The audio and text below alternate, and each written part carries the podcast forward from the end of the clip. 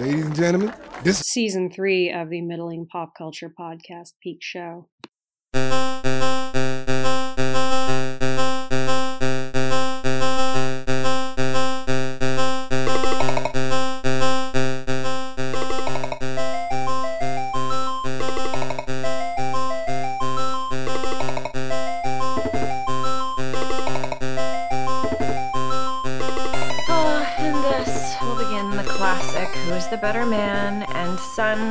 Contest. She's our mother, Kev. She has cared for us our entire lives. Oh, really? Really, Randall? Well, thank you. Thank you for telling me that our mother is our mother. You know, I built this house for her with my bare hands. Wow.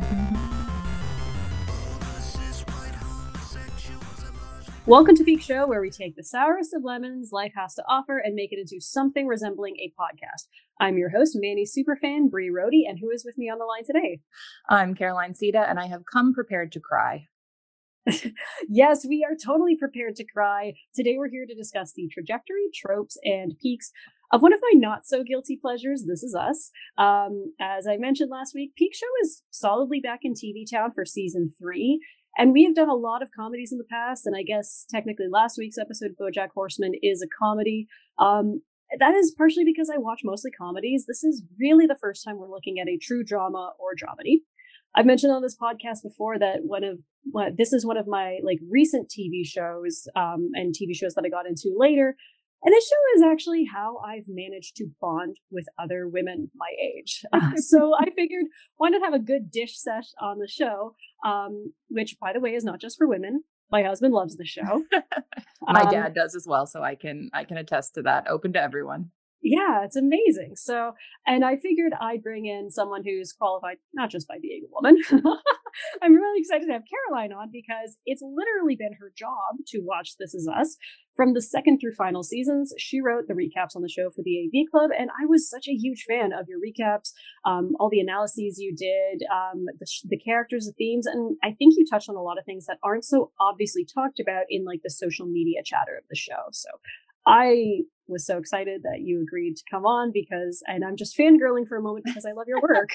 oh, well, thank you so much. And I truly loved writing those recaps so much. So it, it especially means something when people enjoy those in particular. I think This Is Us is like, I have no desire to make a TV show, but if I did, I feel like This Is Us is the show I'd want to make. So I always felt a deep connection to the show and to writing about the show and to the the people that read those recaps. Yeah, um, and I think you know, when I look through the comments, I think a lot of people really got a lot out of your recaps. I always feel like there's there's two kind of I want to say like incorrect camps on the show. There's the people who think it's just you know uh, sob fest, tragedy porn, like you know melodrama, which I'm always like you're wrong. You don't have to like it, but you know give it a chance. Mm-hmm. Um, but then there's the people who kind of it you know I, it's beyond a water cooler show to me. It's an extremely character driven show. And I think a lot of people miss that and turn it into like the Twitter chatter show. And so I really appreciate something that says like, Hey, this is a major callback to something that, you know, to a theme that they touched on in the second season or whatever. So, but you are more than just a TV recap writer and you're certainly more than just one show. So can you tell us a little bit about where we can read your stuff, what some of your favorite subjects uh, uh, are to cover, and if you have any recent publications you're really proud of? Sure. So I have been working as a film and TV critic for about 10 years now, freelance throughout that. So I never have just one place to point people to. Um, although you can always go to my Rotten Tomatoes page and see whatever uh, movies and TV shows I've covered there. I feel like I tend to do uh, superheroes and rom coms tend to be my two uh, main columns of my work. I, I wrote a column for the AV Club for many years called When Romance Met Comedy that was dissecting the romantic comedy genre one film at a time. Um, and in terms of currently, my sort of my main project I'm working on now is my own podcast, which is called Role Calling. Role is spelled R O L E. Always a great idea to make a podcast where you have to whenever you describe it. Um, but it's me and my co-host Ned Baker. We pick an actor we love and we take five films uh, and sort of look at the trajectory of their career. So we've done everyone from like Meg Ryan to Zac Efron to James Dean and Jamie Lee Curtis and Dev Patel. And uh, recently, we just did a series of specials on the Lord of the Rings films and sort of the acting within those. So, things to offer for fans of, of any movie genre, we've got you covered there. I absolutely have to check that out. You just named off some of my favorite celebrities. Um, I will also, because you brought up Zac Efron, I'm just going to di- digress to say people need to stop sleeping on 17 again. What a fantastic, charming little movie. Great movie. We can also at some point uh, transition into is Zac Efron Kevin Pearson? Because I feel like there's certain real life celebrities where I I'm like they have certain neuroses that read very Kevin Pearson to me, and Zac Efron is one of them. Kevin Pearson could play um, an overly glamorized serial killer. Oh yeah, hundred yeah. percent. That's his prestige Oscar play. Yes. So a tradition we have here on Peak Show, also a show that I occasionally have to spell out for people, so I understand sure. your pain, is um, to share with myself and our audience a time in your life that you would describe as peak Caroline. So tell us a moment in your life that is peak Caroline. Mm-hmm. Well, I, I thought it was appropriate, given that we're talking about This Is Us, to bring a childhood story of mine because I, I take comfort in sort of uh, realizing that I've like always been the same person I am now throughout my whole life. And so I remember when I was like seven or eight years old, I asked for a set of Hot Wheels for Christmas, which is not that weird of a request, except I didn't actually want to play with the Hot Wheels. I just thought it was bad that society was trying to tell boys and girls that they had certain toys they had to play with. So, as a principled uh you know gendered stan uh, stance i i just decided to ask for this car set i didn't actually want to play with so. Do you remember if you got the hot wheels? Oh i did and not only did i get it i was recently home for christmas this year and i found it in my parents basement which is what reminded me of this story so it has somehow been held on to throughout all of the years that is excellent i have um two little nephews they're two and a half and six and um my husband and I were recently remarking on the fact that Hot Wheels really are one of those toys that have not changed at all. oh, sure. A classic. Because and like there are some classic toys that have like made little comebacks. My my older nephew has a Lite-Brite, which I'm like, yeah, great. But yeah, Hot Wheels, you have they haven't had to do much to them. They're always fantastic. So um now uh, of course we're about to dive into the history of This Is Us, but uh we also like to talk about our history with us. So I know you were I have to presume you were a watcher before you became a recapper, but can you tell us a little bit about what pulled you in and attracted you to the show? Yeah, absolutely. So I mean, the short answer here is just Mandy Moore and Milo Ventimiglia, like two, truly two of my top aughts icons. Like I was a huge Gilmore Girls fan. I was a huge Chasing Liberty fan. Uh, loved both of them. So the fact that they were in a show playing a couple was a huge uh, draw for me.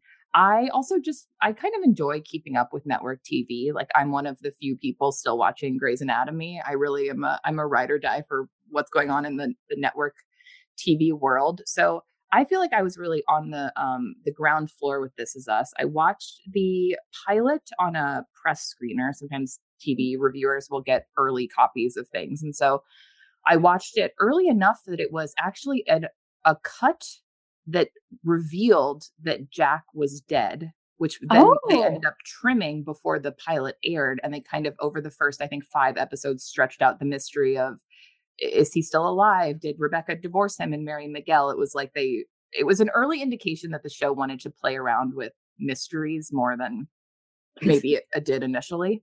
Um, and yeah, I watched basically week to week. There was one week in the first season um, where the the woman that was recapping This Is Us at the time needed a fill in that week, so I recapped one week, which was nice because then um, when she stepped away for season two, and the AV Club said, "Hey, we need another recapper. I was like, I've done one before, I can do it again. And then uh, for the next uh, five seasons, I did the weekly recap. So know the show quite intimately. I would say it's a, it's a unique relationship you form with the TV show when you're digging into it that deeply every week. Mm-hmm. So I had um, this is embarrassing. I've actually never seen an episode of Gilmore Girls. Oh, you've got plenty of uh, joy awaiting you. well, you know what I what I have seen that I feel like this is my little contrarian. Like I'm more unique than other people. It's I'm a huge fan of bunheads. Oh, um, sure, sure. Yeah, being being a ballerina, like I I was in love with bunheads, but I was like, oh, I don't know if I could take like what was it like seven seasons of this writing style. Sure.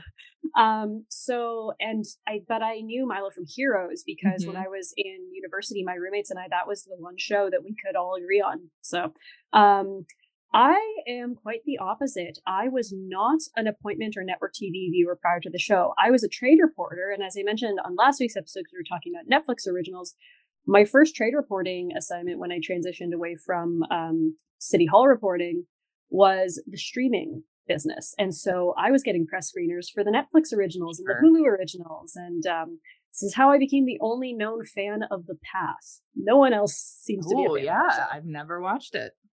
I just want Aaron Paul to be, to be happy. I want him to play a happy person.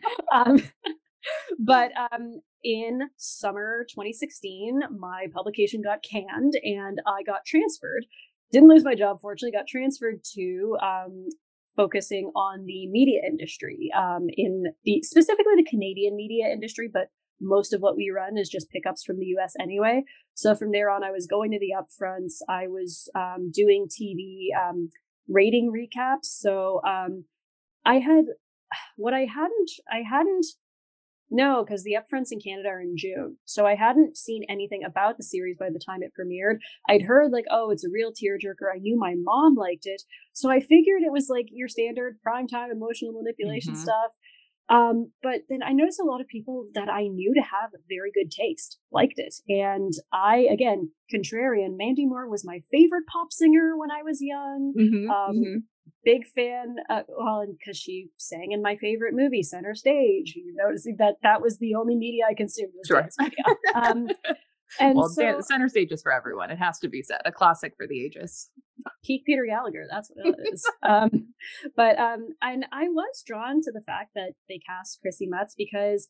I am um, I am the only thin person in my family, and I kind of can't stand the way I'm just like I just remember thinking like you know, hey, where are bigger people on TV? They are normal people. They have romantic lives. They have careers. Um, and so it, I just that alone, it meant a lot because it was like seeing my sister on the screen.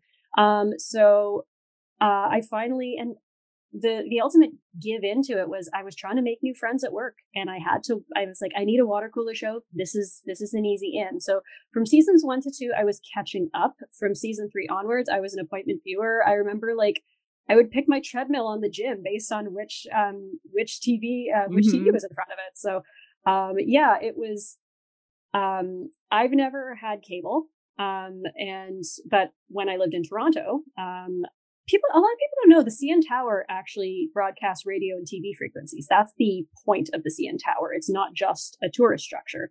So I was I was perfectly aligned to pick it up over an antenna on a conventional network. So wow. that was yeah and it was so like it was exciting for me because i the only other thing i do that with is sports like to actually like okay it's starting mm-hmm. and my husband got into it as well so it was and for me like i know we'll get more into like reviews of it as we go on but i feel like it is a show that really like ended almost exactly when it should have went through a really good little phase with it and it's got great rewatch value mm, totally agree so so satisfying to rewatch. I did a rewatch at the start of sort of quarantine and the pandemic. Um, mm-hmm. I was rewatching. My parents were watching for the first time, and I was doing that as I was then recapping season five that was airing live, and that was really clued me into how much the later seasons are just referencing these tiny little details that maybe were said in passing in the early seasons or filling in these gaps that were mentioned and you truly get so much more out of it each time you rewatch, I think. Mm-hmm. Yeah. And like shows that are that long running and have um, multiple timelines going, of course, there's going to be things that change and little details that they forget. Like I, you know, was rewatching early seasons just prior to this and like, oh yeah, that's right. They said Rebecca had a sister and then didn't mm-hmm. do anything with that. Um, and or like I noticed they were kind of inconsistent about when exactly um Kevin and Sophie got divorced. And you kind of don't care because A, it's it's a long running series. They get they pick up a lot of threads that you wouldn't think you pick up. Um, but then also like they are so like Dan Fogelman, I gotta give him so much credit for like the little breadcrumbs he's left. And cause some of them I'm like, I'm sure that was a breadcrumb left intentionally. There are others that maybe it's like they look back and think, hey, let's explore this further. Mm-hmm. So it's it's really great writing staff, I think, and really great story vision. And also the way they pivoted on a dime, like with COVID, which we will talk about more. Like I know I was just explaining to my husband, well, I know they in season five they were supposed to talk more about Miguel and um, Rebecca's courtship and Miguel's background, and they had to kind of cram it into one episode instead. it is one of my favorite episodes in the Mhm. series. Oh man, that episode. we'll yeah, get to I can't even hear that Billy Joel song without just like falling to the.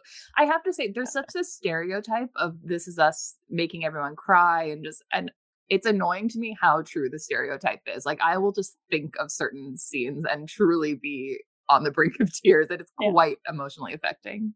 I, I will say, and again, like the, the kind of laying seeds for what I will talk about later with Miguel. For me, it was um, I was very, very close with my grandfather. I've talked on this podcast about my grandfather before.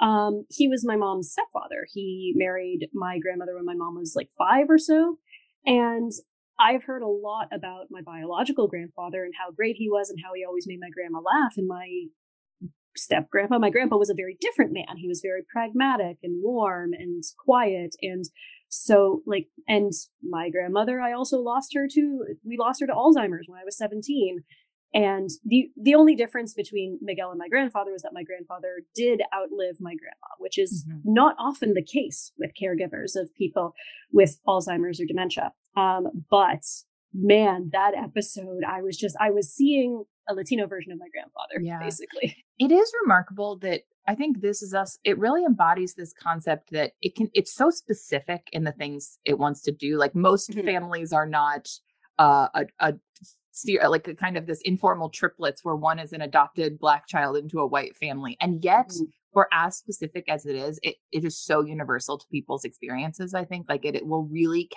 tie into you know they'll just pull this little story and it's like oh yeah that's exactly how my dad's childhood was or oh i remember this happening to me in my childhood like it's so strong at somehow feeling so universal and relatable even for as specific as it is very much.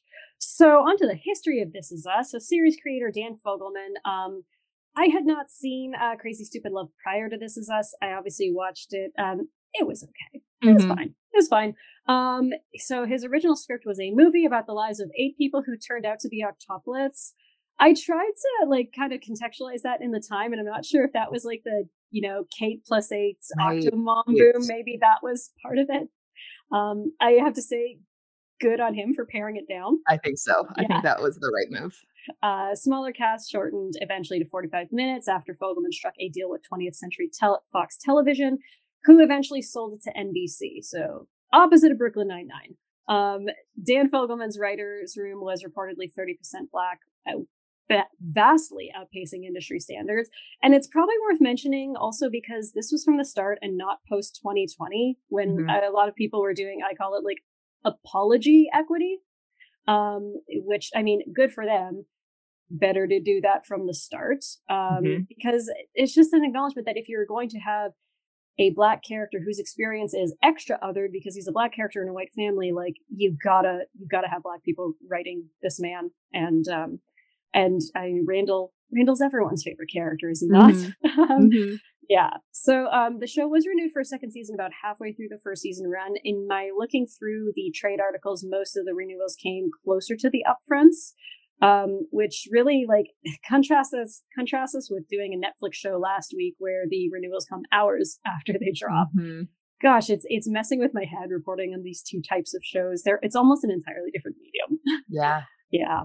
Uh, so season five saw numerous delays in production due, of course, to the effects of the pandemic, as well as Mandy Moore's pregnancy and subsequent maternity leave.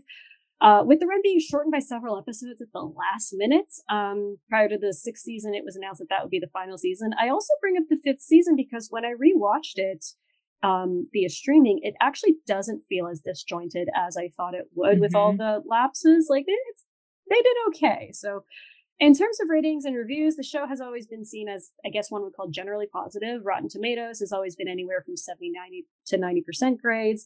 Um, this is not scientific, but it appears that the strongest and most frequently praised actor in the series from critics has always been Sterling K. Brown, especially in early seasons. Uh, ratings were in the seven figures for the first four seasons, peaking at season two at an average of 17.3 million. Fifth and sixth were at nine and eight million, respectively, which, uh, gotta say, would still be a lot for Canada. Um, when I was doing my TV ratings uh, for my own job at the time, it was uh, in Canada. Just fun fact, it was always, I'd say, a top 10 show, rarely, but sometimes top five. Uh, and that's for the week. Um, almost always one of the time slots and tended to perform best in Eastern Canada, where I am. So, um, I started to do a recap of the awards it's won and been nominated for, but there are so many and so many Mhm. great awards in terms of Emmys, Creative Arts Emmys, Golden Globes, Critics' Choice. Um, very well rounded because you see lots of acting nominations, lots of guest nominations, a lot of behind the scenes, technical and creative. Um, Justin Hartley, probably the least nominated actor, which I don't think is entirely fair. Um, also, Mandy Moore, I think, didn't get as many as she deserved. I still couldn't believe she's only been nominated for one Emmy for the Yeah. show. And then most recently, it got. I, I kind of assumed that the final season of the show would be a big darling at the Emmys and the Golden Globes, and it basically Absolutely. got shut out, which I still don't quite understand what I- happened there. I thought that was going to be Mandy Moore's season For Like, sure. She is so strong in that last season. She's probably my favorite part of the last season. Um, I also noticed fewer for Milo in later seasons, um, which I I understand that. I I thought there was going to be some recognition for him in "Don't Let Me Keep You," which is Mhm. probably like even even ahead of Miguel. It's probably my favorite episode of the last season. Mhm. Um, so yeah, so we're going to dive into some of uh, the random scattershot topics. Um, a lot of these topics actually um, some of these notes that i pulled i were inspired by your recaps but so i mentioned first i when i first watched the show i found season one very addictive the kind of show that keeps you coming back from week to week i love the pacing um i was super into the characters but when i rewatch it it's actually one of the hardest re- like parts to rewatch Mhm. I, the most intriguing part being the randall william plotline everything For sure. else it feels very much like filler Yeah, I think Jack and Rebecca come across pretty well in season one as Oh, yes, as well. Um, but I agree, it's like they hadn't figured out Kevin and Kate, and that is really really apparent. And it almost feels like it just just this is so silly, but like Randall doesn't have a beard in season one, and Toby's hair is different. Like they look, His everyone looks hairline, a little yeah. bit, and Mandy Moore has the bangs. Like it's like it's almost like an alternate universe version of the show where it clearly had not found itself yet and then from from 2 to 6 even in the off moments it feels i think a little more cohesive Mhm. but you're so spot on that the randall williams stuff is so good in season 1 that it, that alone makes it feel really essential I think if I were going back and rewatching it with fresh eyes, I would almost think like, why isn't this just the show, like an adopted Mhm. child um, meeting his birth father? Because everyone else kind of felt like filler. Besides, like you mentioned, uh, Jack and Rebecca, very strong aspect. Um, I really think the the kind of schism where you start to understand the value of the rest of the big three is the first big three trilogy and Totally. num- number one. And man, that completely changed my view of Justin Hartley and my view of Kevin. hmm Well, and I think that this is exactly what we were talking about before. That as the show goes on, the show deepens, but I also think that retroactively deepens what came before. Mhm. Because even though season one is weaker, I think it is interesting to see like where they take Kevin and then what seeds of that existed in season one and didn't exist. And and um yeah, I think that it's uh the portraits of Kate and Kevin in the first season are like shallow in a way Mhm. and then from season two onwards they lock into i think more of their like deep set anxieties and coping mechanisms and that like meaty stuff that i think really makes this is us shine they weren't quite sure what they were for kate and kevin yet Mhm. and i totally agree that in that that big three trilogy they locked into them kevin especially Mhm. uh way more I love Parker Bates, um, who is the youngest Kevin. Um, I think, especially in season five, you really see him just become Justin Hartley. I Mm. understand.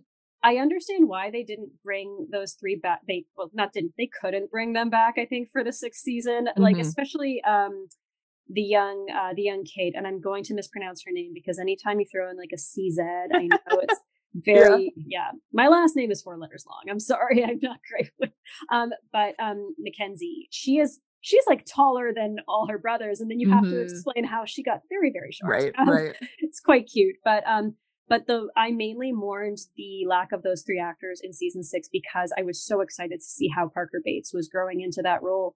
Because and you're right when you go back and you rewatch, like season one and season two, little Kevin is such a brat, but mm-hmm. you come to see that the brattiness is so from pain. Um, the the episode that does it all, and I can't remember what the main plot of that episode was, but um, him and uh, Rebecca waiting for the John Smiley um, baseball cards yeah. evening. Oh, that's that's such a that great storyline. Yeah, um, I do love that they call back to it in the finale. Of like, I think John Smiley had a crush on mom. Like, very cute. Um, but so the one thing about the first season so many side characters who don't come back and yeah. they play like this semi important role and just vamoose. I think the show got way better at balancing characters, at figuring out which side characters it wanted to invest in. Like that awful fat camp counselor, like that was a plot that you could, I mean, just that literally storyline is yeah. just I you know, it's interesting. I think that that the Kate storyline coincided with a really great mainstream shift in like how we think about weight and fatness and mm-hmm. and body positivity and i think that where kate starts in season one where it feels like her storyline is like uh, my main focus is like losing weight that starts to feel quite like retrograde pretty quickly and then the yeah. show has to shift but it like i think that it took the show longer to figure out how to shift with her mm-hmm. than with some of the other characters because they were so baked into this like quite old fashioned and simplistic notion, I think, of like body image and weight and fatness and all that. Um, and I think they get somewhere interesting by the end, but it feels like it that it takes them a little bit to kind of catch up to the mm-hmm. cultural shift that was happening. I agree that it is very much a long road to get to, and they finally, I mean, the um the episode taboo is the one where I think you finally start to under like see a much better representation of that. Um, you know, like for me, like I said, only thin person in my family. Also, unfortunately, the only one in my family who suffered from an eating disorder, which came from the fact that, I mean, among other things, being a dancer, portrait of Brie, portrait of Brie, um, but constantly hearing diet talk in my house. Mm-hmm. And um, that that episode is a really great example of how constantly hearing diet talk and constantly um, talking about shame with food that doesn't help you because Kate grew up, you know, others shaming her and shaming herself, trying to shame herself to lose weight, and it didn't work. And I like that they, you know, like the story of her singing "Kiss Me" to herself. Like it's just such a sad little story. Mm-hmm. Um, yeah, I said like the the sixth season really belongs to Mandy Moore, but I also think it really, really belongs to the character of Kate. Like I think the sixth season was the moment when we finally saw Kate really shine, and finally, like she becomes more than just like just her weight, but mm-hmm. it is still a factor that has made her life difficult. And it, I think they finally struck the balance between it not con- it not controlling her storyline. Yeah, they had to like mm-hmm. wait to catch up to the moment, but I totally agree that they, mm-hmm. in the end, they get somewhere quite interesting with her and and just with her. Um, I just love talking about these characters so much. I just yeah, this is the this is the joy. Um, just her like there's such an interesting like there's like a passivity to her and she's just kind of a person who will kind of sit back and let the world roll over her which i think is something she often shares in common with her mom which is mm-hmm. interesting mm-hmm. that then they often are the two that butt heads so much but i think the idea of like kate finding her strength over the course of the six seasons is a really nice mm-hmm. arc that she's on and like how she finds her strength in motherhood and in teaching and sort of like how that fuels every aspect of her life the episode sorry to jump all around here but the episode uh in the sixth season where they go to san francisco and the they hill, have this like yeah. yeah they just have this like beautiful little metaphor it's so simple of her just like walking up this hill that seemed like it might be too difficult and how that act of like that small act of physical strength is this metaphor for the whole like emotional strength she's gained over her her 30s. Yeah. And it's okay to jump all over because this is a show that by its very nature jumps all over. True, true. Great, but I will yeah. Great point. I will say the first season, um, one of the other things that I well, I do feel like in the early seasons and the whole how famous is Kevin supposed to be, which you have touched on many times in your storyline and in your story recaps. Um, so I I've said this before on Peak Show. I feel like one of the things having I, I feel like they like Kevin being famous because they like the idea of Kevin being rich. Writers love having mm-hmm. a single writers love having a single rich character um, because being rich is a way to write around challenges. You know, how a person can magically afford to fly across the country, how a person can magically like, you know, afford to have like all these privileges or all these fancy things. So, um, I think I, I sometimes feel like it might have been better. Although, I mean, with Kevin, there's also this like eternal quest to be loved and adored, so it it does work. But I'm like, it feels like you really just wanted to make Kevin rich. Um, mm-hmm. So, um, and in the early in the first season, it was really a like a driver for wacky storylines because yeah. I mean, rich people's lives are wacky. um, Sloane and Olivia feel like they're out of other shows. Um, on sure. one hand, like it's kind of interesting because Sloane is living in her own dramatic world in which you're not sure if she's ever telling the truth or not, but that takes over the show. Um, I also think they descended into Wacky Town with Kevin a lot because I don't think the writers, you know, had made Kevin into a strong enough character yet. Um, but I also will say that I see this with a lot of shows. It feels increasingly like Hollywood writers only know how to write about LA or the industry. Um, so they focus a lot on Kevin's professional life without a- actually anchoring him down to the real world somehow. And I get that it's not. I'm not. I get that I'm not supposed to be able to relate to an LA TV star, but I, like I couldn't bring myself in the early seasons to care about like who Kevin was sleeping with mm-hmm. and stuff mm-hmm. like that. Well, I think one of the problems with the show is because it's so focused on this nuclear family unit, which I think is not the usual way you would tell a story about 30 somethings. You would not usually think it's going to be a sibling story, but they make that choice. And then there's like, there's not enough room to then tell the complexities of each of their individual lives, where mm-hmm. presumably Kevin would be like, going on a ton of auditions and having a ton of meeting with his agents and and just doing all of the sort of bureaucracy and behind the scenes stuff of being a movie star or you know when they get Randall into politics like they try to touch on how much time that takes but it never feels authentic or true. It's sort of and I feel this way when the kids are teens too like we don't re- they don't feel like fully realized teens who have these you know rich high school lives. They feel mm. like the high school is barely on the margins of their story. Mm-hmm. And so I do think the show kind of suffers from not having the time or space to build out everything for all of these characters, but it's sort of like a a breadth over depth approach, I guess, where we're sort of getting these portraits of these different adult lives, even mm-hmm. if none of them is as deep as like it would be if this were just the Kevin show or just the Kate show.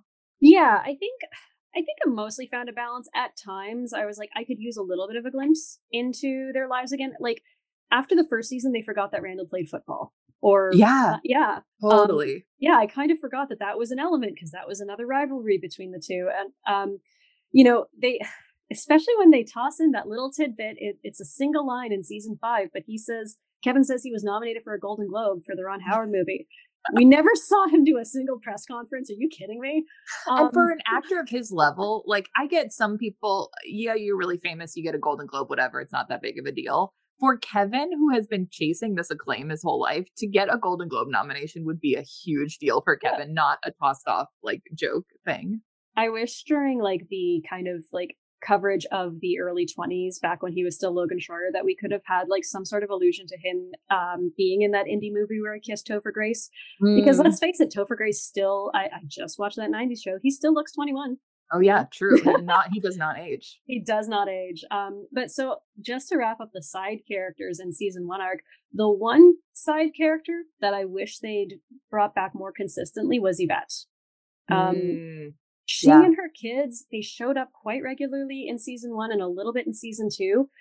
Uh, and then it was so sporadic after that. And the one thing that I think could be interpreted as a little bit problematic is that her purpose and her children's purpose, I don't even know if her children have names, um, but it feels like they lacked a purpose beyond Randall needs black friends. Mm-hmm. So that feels almost like um, inherently hypocritical a little bit yeah. because she kind of like and she calls this out even at one point. Like she shows up when Randall and Rebecca need advice on on like on how to deal with having a black son.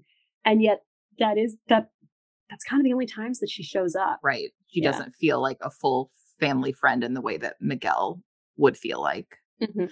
Something I appreciated about season four is that that felt like the season where the show was going back to stuff it had done in its early run and sort of like reevaluating it Mm-hmm. Like there's a season one storyline or episodic story where uh, little Randall starts going to like a dojo, mostly black dojo, to sort yeah. of like be connected to the black community, which is something Rebecca and Jack are like intentionally doing to sort of help his sense of identity. And then that storyline never comes up for the next two seasons.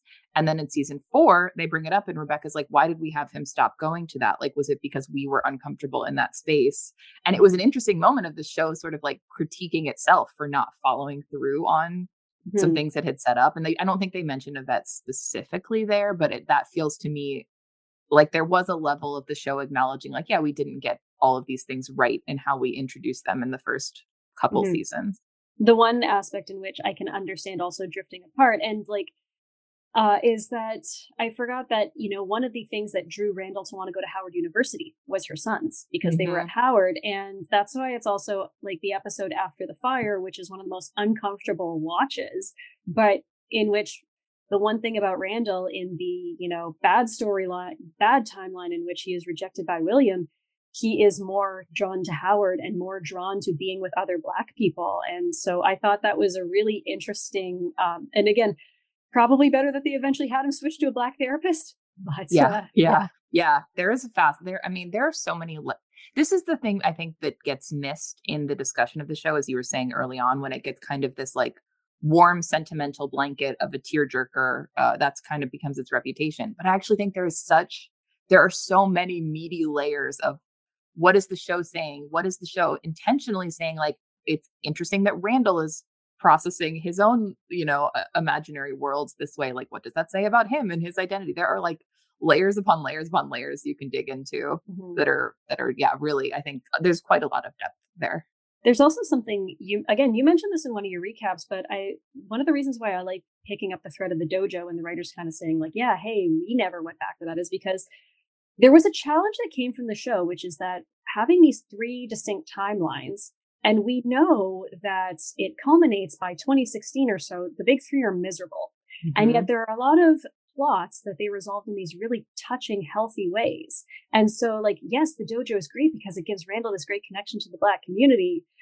But we know that by adulthood, Randall doesn't still has a very shaky relationship with his Black identity. Even by by being a teenager. And so um it's a, their way of saying like we have to you know acknowledge that this storyline alone did not resolve everything. Mm-hmm. know that the big three is still very they're they are still very broken by the time we meet them in the show.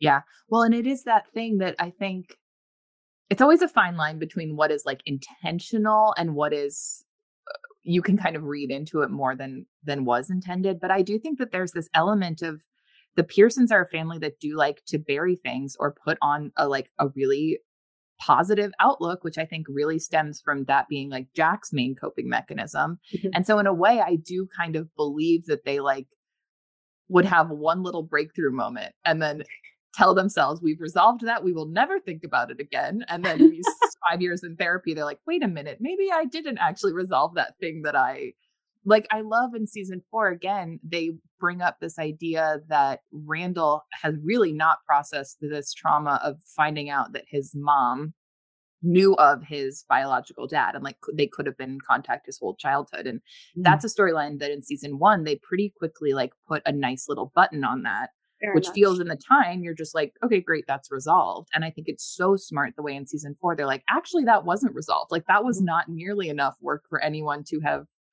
you know, for Randall to have come to terms with that experience. And that again is like a very clever, I don't know if you call it a retcon. I don't know if you call it just like long term storytelling, but it's a very clever use of the pieces on the board and the nature of how these characters interact with the world. Yeah. I don't know if, um, uh, because with all the diversity in the writing room, I, I haven't looked into this, but if anyone in the writer's room was an adoptee, because mm. now now, not being an adoptee, but um, lately, the last like six months or so, I've gone down a few rabbit holes of um, on TikTok from adult adoptees and discussing the trauma of adoption. Mm-hmm. And um, it's great that we're on this thread because I wrote in my notes like I don't think I've ever seen a character be some become so unlikable, but be salvaged in such a realistic and reasonable way that Randall was.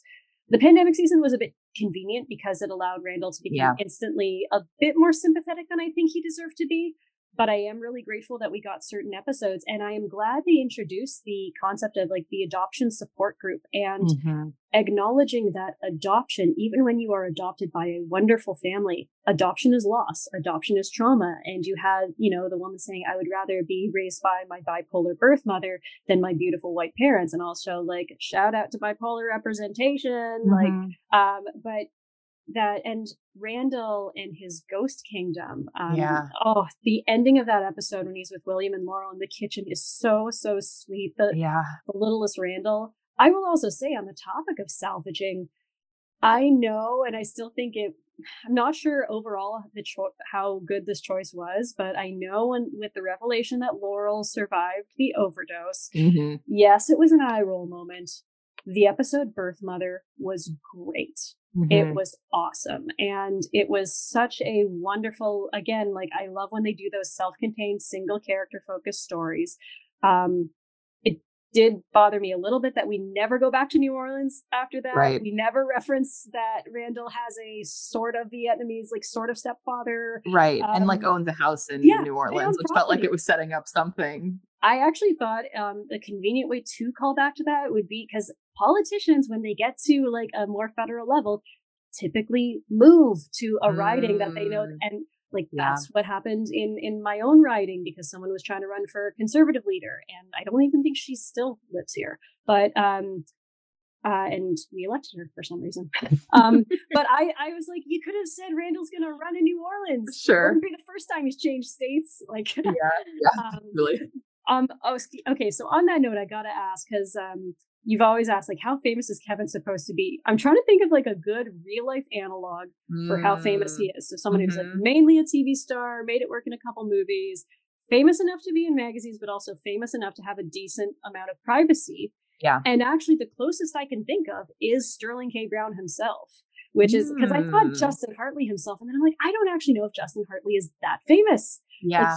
I saw him in a trailer for like when I was, I don't remember what the movie was, but I remember I was in the theater saying, Ma, don't tell anyone. I know that's a terrible movie. I know that's not worth the, mo- the price of a movie ticket.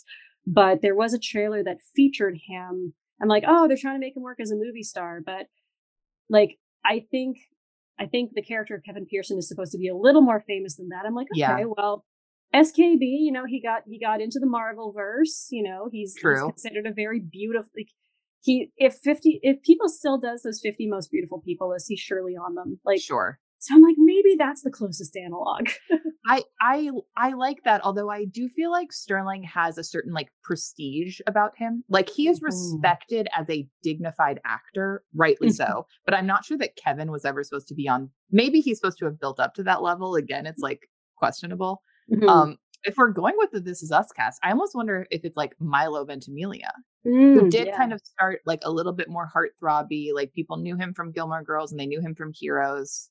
Mhm. But I would say he was less operating. He got more into, I guess, the quote unquote prestige lane with This Is Us. Mhm. And he did. He was in one of those Rocky movies with Sylvester Stallone. And we know that Kevin made his uh his all I love all of the fake movies that they have Kevin Yes. do and like the random guest stars that they'll have. yeah i think i think i found it ashton kutcher Oh yeah. yeah um you know because also ashton kutcher is a guy who tried to make it work in dramas and no one liked that Yeah, that's true. and then just like became an all-around good guy like i think everyone likes him but uh yeah. yeah um oh gosh i yeah that's funny also there was um of all the like bad side characters and wacky plots of season one there's one very small underrated uh scene and that is brad garrett playing the network executive um, Oh, in, like, sure. second episode i i also wish they'd brought Katey Sagal back as his agent a few times because she's wonderful she's great in everything she's in but Brad Garrett, who as a millennial, I mainly know him from Everybody Loves Raymond and Of Big course, Goofy yeah. Guy, but he's great at being a terrifying network executive. Yeah. Um, but it's hard because you have like I guess I know the name of the trope is like the celebrity paradox or the Hollywood paradox, and like I've at times watched it to be like, are they going to acknowledge that Robin Williams exists because Mandy Moore has been in a movie with Robin Williams and stuff like that? Like, are they going to acknowledge that Gilmore Girls exists? Like, it's a Right. tough line to walk when you have a famous character. Yeah, and I think they most I did enjoy when they had fun with it. When it was like Yeah. we're gonna get M Night Shyamalan to come in and make a joke about twist endings, or I I think that if season one leaned too much into the wackiness of Kevin being a celebrity, I think the later seasons were able to sprinkle it in a little Very more much. effectively. And I, Mhm. I always enjoyed when it was like, here's Nick, Uncle Nicky, like having to deal with Kevin being famous and just having zero interest in, in any of that world. God, I love Uncle Nicky so Yeah. much. Love I him. was I was rewatching, and I don't. Most people don't know this movie or the book that it's based on, but Speak. Um, the movie came out in the or the book came out in the late '90s. It was my favorite book in middle school, um, and it was adapted into a movie in 2004 featuring a very young Stu- Kristen Stewart. And Steve Zahn is in it. Remember the Steve Zahn uh, era? Um, Oh, of and course. And we've got young, uh, young Michael Michael Angarano as Oh, kind of, like not quite love interest BFF. And I'm just like, oh, he's always had that wonderful, like nervous Mhm. energy. I oh, what a and I love that you have the two most Italian sons imaginable, and then he grows into the nice, jolly Irish Griffin Dunne, and yet those two actors match each other's energy better than almost any other time Yeah. actors in the series. so well. They really feel like a cohesive Nicky unit for sure. hmm So you've mentioned many times in your writing that This Is Us is largely a show about repression, which I'd say it has in common with previous episode of Peak Show King of the Hill. Um, Especially- Mm. especially male repression. Um, Jack is a prime example of that. I'd also say Uncle Nicky, Kevin, uh, Randall, they're all um, great examples of that. Unhealthy coping mechanisms to the point where I have made a joke. Oh, yes, This Is Us is a show about four grown-ups with unhealthy coping mechanisms and their very nice stepdad. Um, so Who honestly also I think has his own.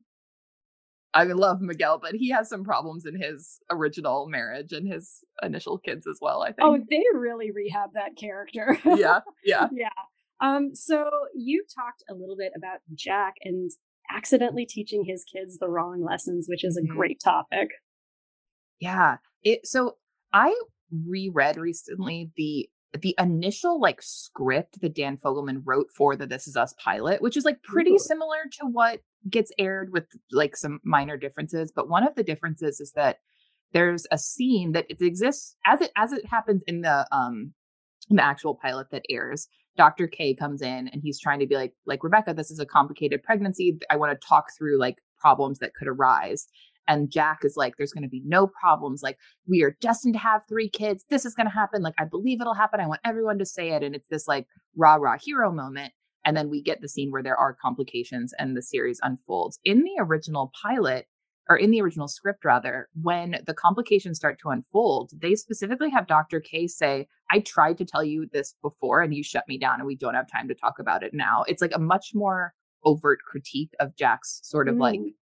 almost like toxic positivity, I would say. And I think that that critique is there on a series wide level, but you it's not as like lampshaded as it was in the original script, which is Mhm. interesting that they made it sort of like a slow burn. Um because I do think that that um Jack is initially presented as this like this like perfect hero figure and all of Twitter's like I wish he was my husband like he's the perfect husband but if you actually unpack the way he moves through the world and the way he doesn't make a lot of space for his own emotional difficulties or for other people's emotional difficulties like you start to see like a really believably flawed and complex character i Mm. would say who is really heroic and who also is in many ways like a challenging person to be around and to have been married to and to have been raised by Mhm. Well, even when you look at the fact that uh, the way Jack died, um, you could say on one hand, Jack died being a hero. Uh, you could also say that Jack died insisting on being a Yep. hero, uh, Yep. which is the same reason Jack went to Vietnam because he insisted on being a hero. Yep. Um, and I, I always think it's interesting because Milo Ventimiglia himself has said that he views Jack as a very traditional, like old fashioned man, which is not to say like politically. I think the Pearsons are always presented as like well meaning Democrat types, you Mhm. know, wanting to do the best for their black son and be progressive and everything. But it's more, it's it's not even like a dinner on the table by five, but it's that he has this vision of how of the aggressive stability that he wants in his life.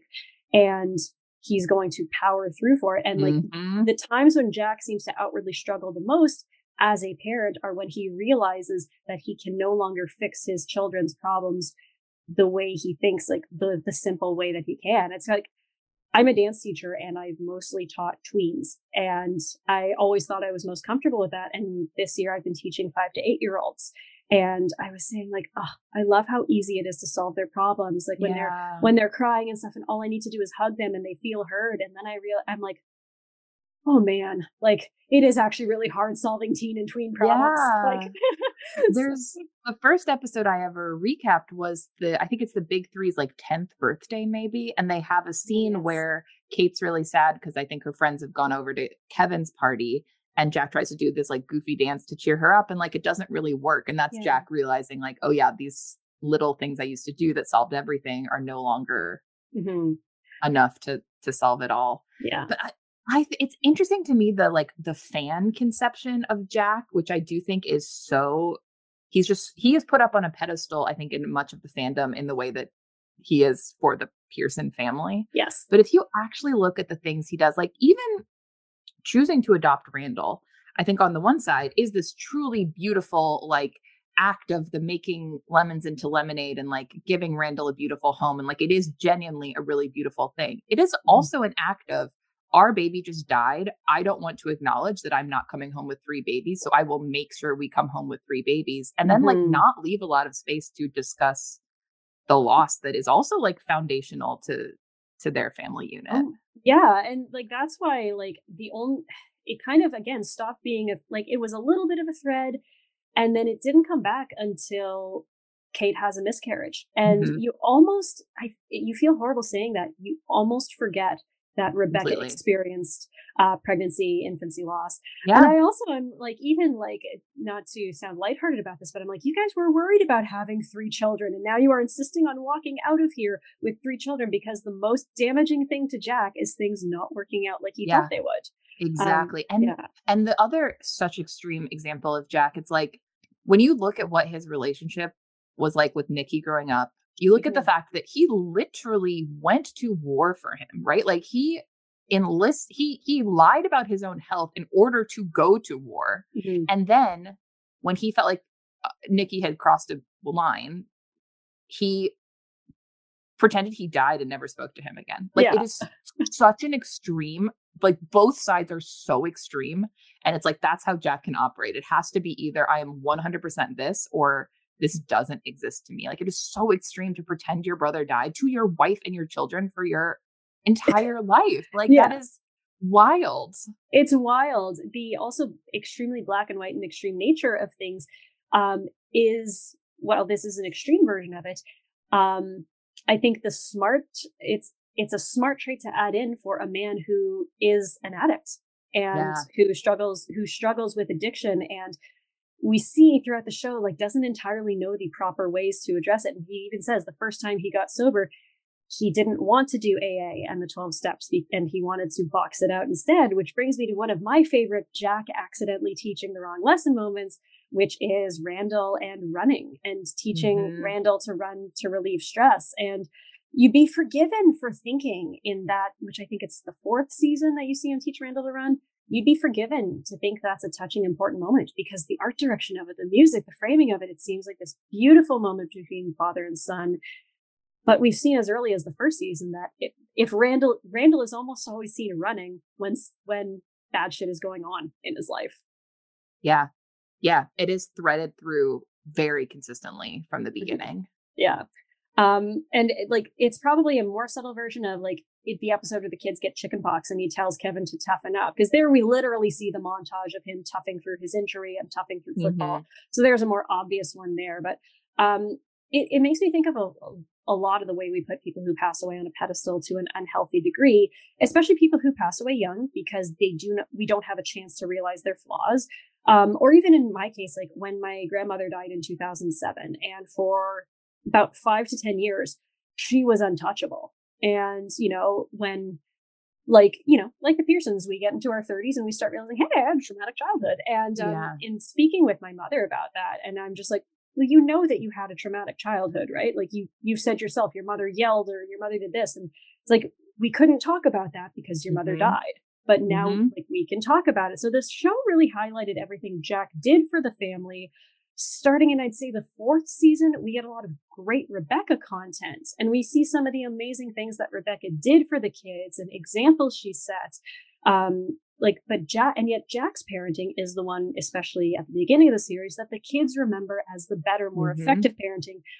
Frankly, because he hasn't lived long enough to become resented, whereas yeah. Rebecca has. Not to say yeah. Rebecca was a perfect mother, but. Well, and I think it's also that Rebecca herself builds that image as a way that's like what she i think in the the um big therapy episode that they have mm-hmm. i think that's season two maybe season three i can't remember but yeah. kevin goes into um rehab and they have a big family therapy. It's a great scene. They all try to process in their like repressed perfect pearson way where they're like i'm sorry i accept your apology. And then the therapist is like none of that was honest. And rebecca says something like they the kids were only ever going to have 18 years of their life with Jack. So like the best thing I from her point of view, she thought the best thing she could do was just like keep up the idea that he was perfect and that mm-hmm. if there was a, you know, if they were going to hate someone, better to hate her than to hate their dad that they didn't have time with. Mm-hmm. And I think also the Jack Rebecca dynamic is a mirror of like what a lot of heteronormative couple dynamics are, which is that the dad gets to be the fun one mm-hmm. Um, and the mom has to be the boring, responsible one who like actually will dole out the punishments and actually deals with a lot of the the little details. And that's not to say that like that either parent is bad, right? Like I think I, the show is not about being like actually you thought Jack was good, he was evil the whole time, exactly, or yeah. you know, and it's not about being like you thought Rebecca was bad, actually she's good. It's like they both were just deeply flawed, deeply human people who probably did better at parenting than a lot of people do, frankly. Like especially if you look at like Jack literally growing up in an abusive environment, like breaking that cycle mm-hmm. um, is huge. Uh, but yeah, I think that the show becomes this like, not maybe not critique, but like commentary on the way that this like conventional idea of mom and dad, as seen in sitcoms throughout history, um, mm-hmm. how much that kind of can benefit the father and and be a lot more difficult for the the mom to navigate and not getting the the sort of kudos that the dad does particularly when you consider that Rebecca sacrificed so much to simply become a mom when she wasn't yeah. even sure that she wanted to become a mother. And that's another interesting thing that I find like black and white. And as a as a child-free woman who loves children, if it's not obvious, I love children. I think they're very good for my mental health. Um, but I have no desire to be a mother. But um, at the same time, you know, it's it's um, the parental version of the virgin whore dichotomy, which is there's the I have always wanted to be a mother, and I definitely do not want to be a mother. And Rebecca has never says at any point they don't want this, mm-hmm. but she's not sure, and she certainly doesn't want to lose her identity to motherhood. And what happens? Exactly that. So, yeah, yeah the, the show has very interesting takes on motherhood and obligation. It's like I think it's bittersweet. That's I feel like the word that I use to describe more than anything else in my recaps. It's like it is sad that Rebecca had these dreams of sort of breaking these like conventional roles that she grew up in in this like 1950s world where women were very much slotted into one role and she wanted to break that and like in some ways she did. I think she had a more equal partnership than a lot of people in the 80s and 90s did but in other ways she did wind up trapped in her own version of that and sort of assumed her identity to her family and it and, and but then she loves her family and she finds so much like value in being a mom. And I think that it's just like the show is quite honest about like she gave up some things and that's really sad, but she gained some other things and that's really joyful and like that both can coexist at the same time. Absolutely. So, I mean, I've talked a little bit about how the show is pro step parents. I don't, I feel like that's a great thread, is not necessarily the deepest thread, but I also think it goes side and side with this, the show's insistence that first love wins, which when I look mm. back actually isn't that strong. Like I think they showed great restraint by not getting Nicky together with uh, with Sally. Yeah. And in yeah. fact, it's very sweet that she barely remembers him. It was um, that was a nice touch. Yeah. Um I still the one thing I still don't know how I feel about is um, Kevin getting together with Sophie uh, yeah. in the end. Um, mainly, I think also because Sophie um, and we can entirely blame the COVID season for this. Sophie had been out of his life and out of the show and out of our collective minds for about two years. So it felt like an odd thread to pick up. But aside from Kevin and Sophie, like, oh, sorry, one moment. Uh, oh, my recorder stopped recording, but we're all good now. Aside from Kevin and Sophie, like you got Randall and Beth, which you know, Mhm. meeting meeting the person you marry in college is not that uncommon. Um, and even like implying Jack and Rebecca meet in heaven, you know, first love is best love. But again, we show her having a very healthy, wonderful second marriage. So Mhm. um yeah like i i'm probably not giving the show enough credit to say it insists that first love wins i just think i felt a bit disappointed by kevin and sophie because they're rekindling like most things in the sixth season felt incredibly rushed hmm Yeah, I think that there could have been. There's again, I I feel like season four was at such an interesting like turning point for the show, and that of all of the the of all of the what I will just say like minor inconveniences of the, of the pandemic, like a show not reaching Just- its yeah. potential, not the worst thing that happened in the pandemic, but of all the minor inconveniences that happened, it is quite a bummer that I think that that pandemic season did take some turns that felt like they were not picking up exactly where season four had left off. Mm-hmm. And I think that there is there is an interesting thread with Sophie in season four where Kevin goes to her mom's funeral and she's like looking at these rings and remembering the mom sort of saying maybe Kevin's, you know, not ready yet, but maybe he will be. And it feels like there could have been a more elegant way to weave her back in. And that I think the end of the last season, which I did like overall, but I think it at times got a little too clever for its own good with the sort of like we're jumping five years ahead and now we're existing in this sort of like middle timeline. It was like kind of fun in the moment to guess what was going to happen, but I think maybe a little more simplicity could have benefited that sort of second half of season six. Mhm. the um the one effect that they use because i i had this complaint around season five and then in season six it, I, it mostly subsided that it painted a really freaking rosy picture of alzheimer's at first um Yeah. that rebecca seemingly takes for eh, like that because when the when the possibility that i think something's wrong with mom is introduced she is a lot worse than what Mhm. she is in season five she is so like you know because i remember like again i can only point to my experience with my grandmother but like it's you know what i noticed like in the early stages rebecca never trails off she Hmm. never you know loses focus with what she's doing and i feel like it's because partially like the writers were just starting to really explore you know rebecca's youth rebecca's you know feeling you know trapped in certain roles that you don't want to lose Mandy Moore to that and you don't want to lose out on, you know, the grandness of her performance and like the, you know, even Rebecca suddenly feeling this sense of freedom from her because of her diagnosis, like that's great, but I'm like this sure is a rosy picture and then it's Yeah. almost a non-factor in the 5th season. Um especially like that the wandering episode which I don't know if this is because of they had to they had to really kind of course correct that and um, and compensate for the COVID factor. But um, that it's like, oh, it was just a reaction with some medication, just Yeah. a bad reaction. I'm like, Yeah. oh, okay, so she's not actually at the stage of getting lost outside yet. Um, then I- season I- six, like, yeah. Sorry, I just I just want to see the alternate universe of what season five was going to be had the Oh, pandemic and and and Mandy Moore's mater- pregnancy and maternity leave. I do think was a big factor in sort of how Mhm. they took Rebecca's story as well. Sorry to interrupt you, but I'm just No, like it's- so curious about what their original plans Mhm. were and how much they had to pivot stuff. Absolutely.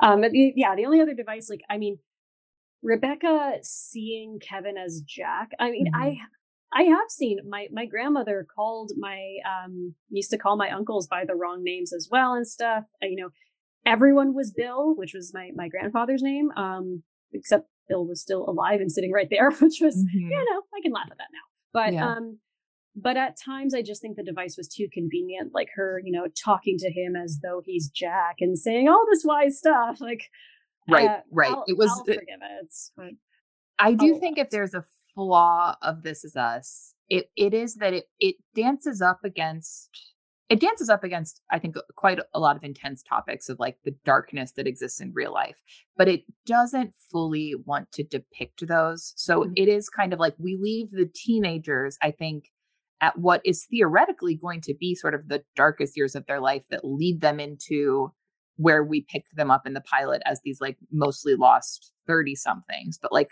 those years we're kind of going to skip because we want to acknowledge they were dark, but we don't want to live in the darkness. And I think mm-hmm. you could certainly say that about Rebecca's Alzheimer's. It's like we want to go right up to the edge of her getting these symptoms and then we can kind of flash forward and show the end of her life but we're not going to sort of really live in the mm-hmm. darkest realities of what the day to day is like and that's just i guess that's inherent to what the show is is this sentimental portrait of of what life can be like yeah um so since we're, we're veering toward this i know this is such a dicey topic with season five in the rearview mirror I want to kind of give my impression of how it handled the COVID yeah. season overall because it was not the only show that tried to do a COVID season, but and I tried not to be bothered by too many things like why are there so many people at Randall's family dinner and stuff, but um, like because people were breaking COVID rules a lot. Um, True. And I also know that my perspective is a little skewed because in Canada we had slightly stricter lockdowns for longer. We still had a mask mandate until like early to mid 2022,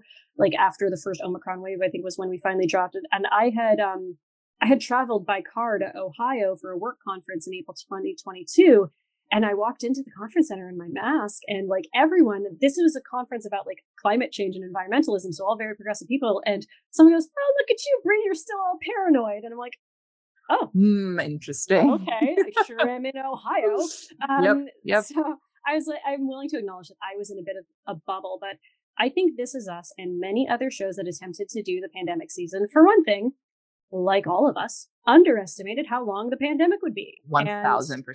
They realized, and I think if they could look back and realize that this is going to remain a threat in our lives for years, that they probably would have not done a pandemic season. Um, the it's funny because the key to good writing is restriction. You write very mm-hmm. well when you have restriction, but um, and I think in the room is a great example of that. Probably like a just a fantastic way to use these pandemic normalcies like FaceTime, like one mm-hmm. person being allowed in in a delivery room. But it became clear that they felt too restricted. And you can tell because for some episodes, the solution to everything was, oh, they, they we need to get them somewhere. We'll just say they tested and quarantined. Like, yep. The, it, yeah. And especially, I think there was one. I think it's when Randall goes to New Orleans, and the line like "Thanks for testing and quarantine." It's so clearly ADR, sure. and I, I hate obvious ADR, and so I'm like, I'm I can just assume you guys. Yeah, yeah. I, it was. I mean, I think that This Is Us was the first like big network show to come back during the pandemic. I mm-hmm. distinctly remember the NBC put up like a press still of Kevin wearing a mask and the whole world was like, "What? This is going to be on TV?" Like it felt wild. And then like you say some other shows followed suit, but like This Is Us really like broke that seal early and I think I agree with you that it was a mistake to try to be like topical in that way because it they weren't doing it authentically so we weren't getting the value of that and then i think ultimately like people are like why you know why wasn't there more art made about the pandemics in the 1900s it's because kind of like living in a pandemic is dramatically uninteresting like being mm-hmm. locked in your house is sure if you were a show that could be that good at writing where you were you can just write these amazing scenes of people being locked in a room but i think for this is us there is such an element of like visual storytelling and montage and people flying around the country like it needs all of that to sort of function and so i don't think it could really uh embrace the pandemic as like an interesting addition it is mm-hmm. also wild it is wild to me that the one and only time this is us did a like one year flash forward was to August 2020. Like my God, is, like, like any other show, you could say, okay, we don't need to you know, we can say the pandemic's happening. We don't need to retcon anything. But having been like, we had a flash forward to the middle of a pandemic, we've decided to embrace the pandemic. So don't think about why Rebecca was wandering around in a sort of she mental literally stupor goes to a restaurant with like a buffet. Yeah. I feel like like she's just like, and no one's wearing a mask. Which if you were actually going through like a, a memory episode, I feel like the whole world wearing masks would be super disconcerting facial blindness is apparently like a thing and facial memory like you you lose the memories of faces. So, which again, weird thing we talked about in our BoJack episode last week, um, mm. because BoJack has one of the more chilling portrayals of Alzheimer's and memory loss that I've seen. Um, BoJack has chilling portrayals of a lot of things. Mm-hmm. Um, so yeah, like that. The one thing that I also found incredibly tasteless, I get it. I can accept that season six, we wanted to forget about it, and they use the time skip to kind of cheat that.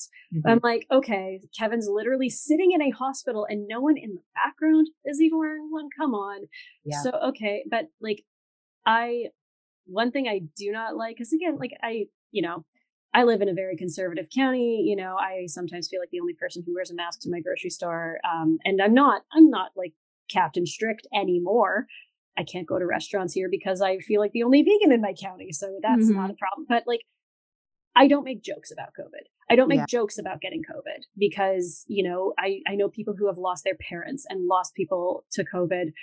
And the fact that the very first episode of season six contains a joke about I tried, I wanted to lick the seats in front of me to try to avoid, to try to give myself COVID. I'm like, oh, dude, yeah. that's so tasteless. Yeah. And and this is us rarely makes jokes I would call tasteless.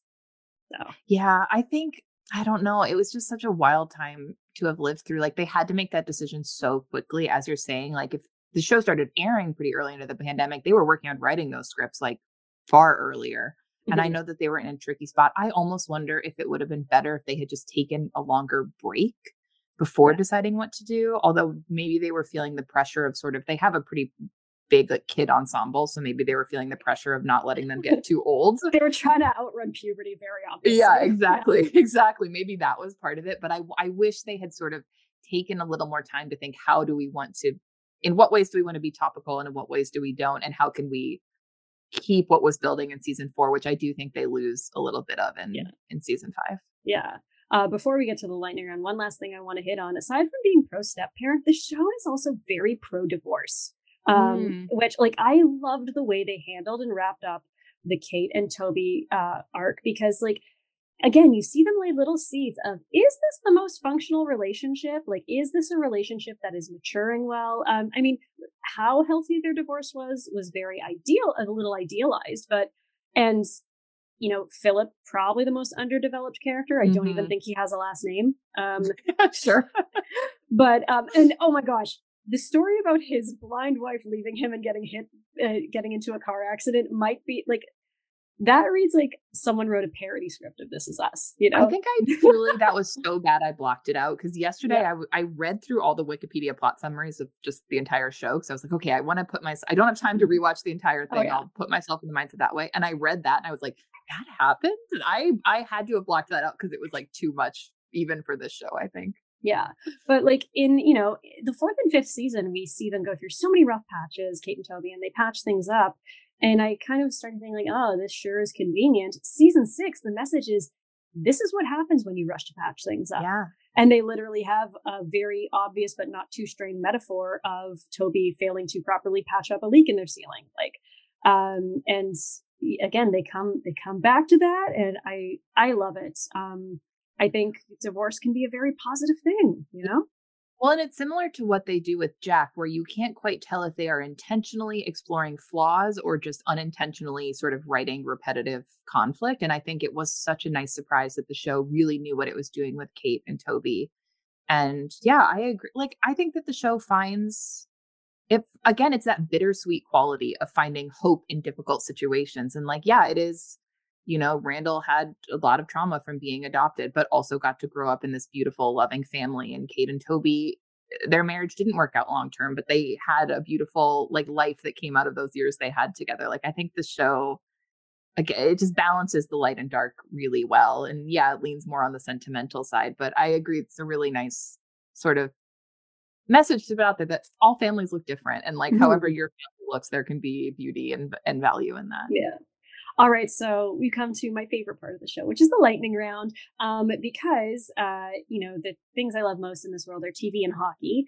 And like a good hockey boy, I ask you to act quickly and don't think very much. Okay. Um, so, which of the big three do you relate to the most? Randall, for sure. And mm-hmm. to the point where I think Randall is probably in the like top three fictional characters I relate to. like, yeah. What What are what, some of the aspects about Randall that you relate to? I would say that in the episode where Randall first goes to therapy and kind of starts spiraling about I was like, did the writers reach into my brain and take my daily thought process? His his idea of like I'm the only one that can be responsible for this, and if I did not do this, the entire world would fall apart. And you think I'm not self aware enough to know that this is a flaw? I know it's a flaw, but I've decided it's a good flaw, so therefore I will not ever deal with it. There's a level of uh Randall's anxiety and responsibility that I relate to on such a deep level and felt so uh seen and represented by. Mhm. I I agree. So I am a bit of a mix of Randall and Kevin because I think I have both a superiority and inferiority complex at the same time. Um, I have two siblings. I am the youngest, and I at times think I am so much better than my siblings. Mhm. I think I'm more responsible than them. I think I care for my parents more. Um, you know, I, I said this on last week's podcast, Andrew. If you're listening, I don't mean that I love you. You're the best big brother ever. Um, but uh, yeah, like I. Uh, so I have that superiority complex like Randall, and I am aware of it. And I also, like Randall, use self awareness as a you can't criticize me because I know it. Um, Yep. but like Kevin, and uh, I hate I hate to say this because this does blame my parents a little bit. Um, because I was always the content one as a child, um, and my siblings, you know, had their issues with behavior or academics or whatever. I uh, was the one they always assumed would be okay. And so they kind of left me to fend for myself a little bit, which is the entire premise of number one or the first pool episode. Like Yeah. the assumption that Kevin will just be okay. So I'm a bit of a Kevin. Which is so funny because Randall has that sometimes too, where they'll be Mhm. like, Randall, you're the one that's really responsible. We don't need to worry about you. It's interesting how Mhm. the brothers each remember being the one that is like less cared for, but they're it's actually pretty evenly split when we're watching the sort of more objective Very much so. All right. So this might be hard to pick just one, but one moment Mhm. on the show that made you ugly cry. I mean, again, I could literally, it would probably be easier to list the moments that did not make me ugly cry than to Mhm. list the moments that did. But one that I think is a little bit underrated or forgotten is it comes from season one. It's the episode where Randall has just found out that um, Rebecca knew about William's existence for all those years. And it's not a great episode. He like goes to the cabin and winds up like tripping on mushrooms and What a- a vision quest. What a season one episode. What a season one. It really was. The episode is a little bit questionable, but at the end of that episode, Randall goes to Rebecca, oh, to older Rebecca, and and he's like, you know, I listed all the reasons that I was mad at you for keeping the secret for 36 years, and then he says, but also you kept that secret for 36 years, and that must have been incredibly lonely for you. Mhm. And she just like bursts into tears, and he doesn't go so far as to say like we're okay. Like she tries to hug him, and he no, I'll see you at Christmas. exactly Yeah. but that moment like the the randall's ability to step outside of himself and have empathy for his mom while being hurt by her and like Mhm. rebecca's breakdown over it it's just like that sums up their beautiful and also like really twisted relationship and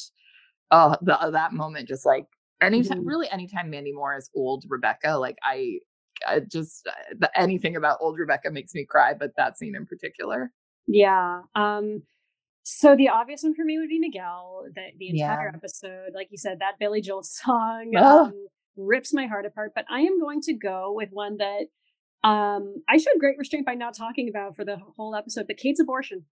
Um yeah. so I again just as I will go on and on on the show about like, yeah, I got bipolar disorder and I'm awesome. I don't, I, I don't make a secret of the fact that I have had an abortion. And like Kate, it's because I was too young and not with a person that I should have been with.